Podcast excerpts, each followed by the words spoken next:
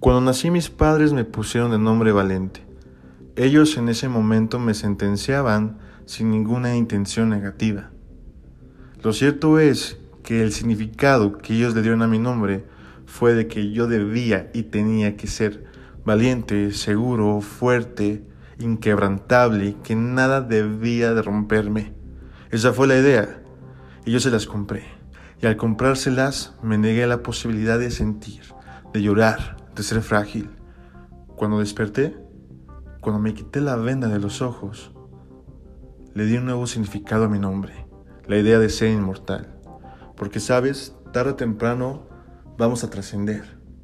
¿Y tú qué legado quieres dejar? Inmortales es lo que tú y yo somos.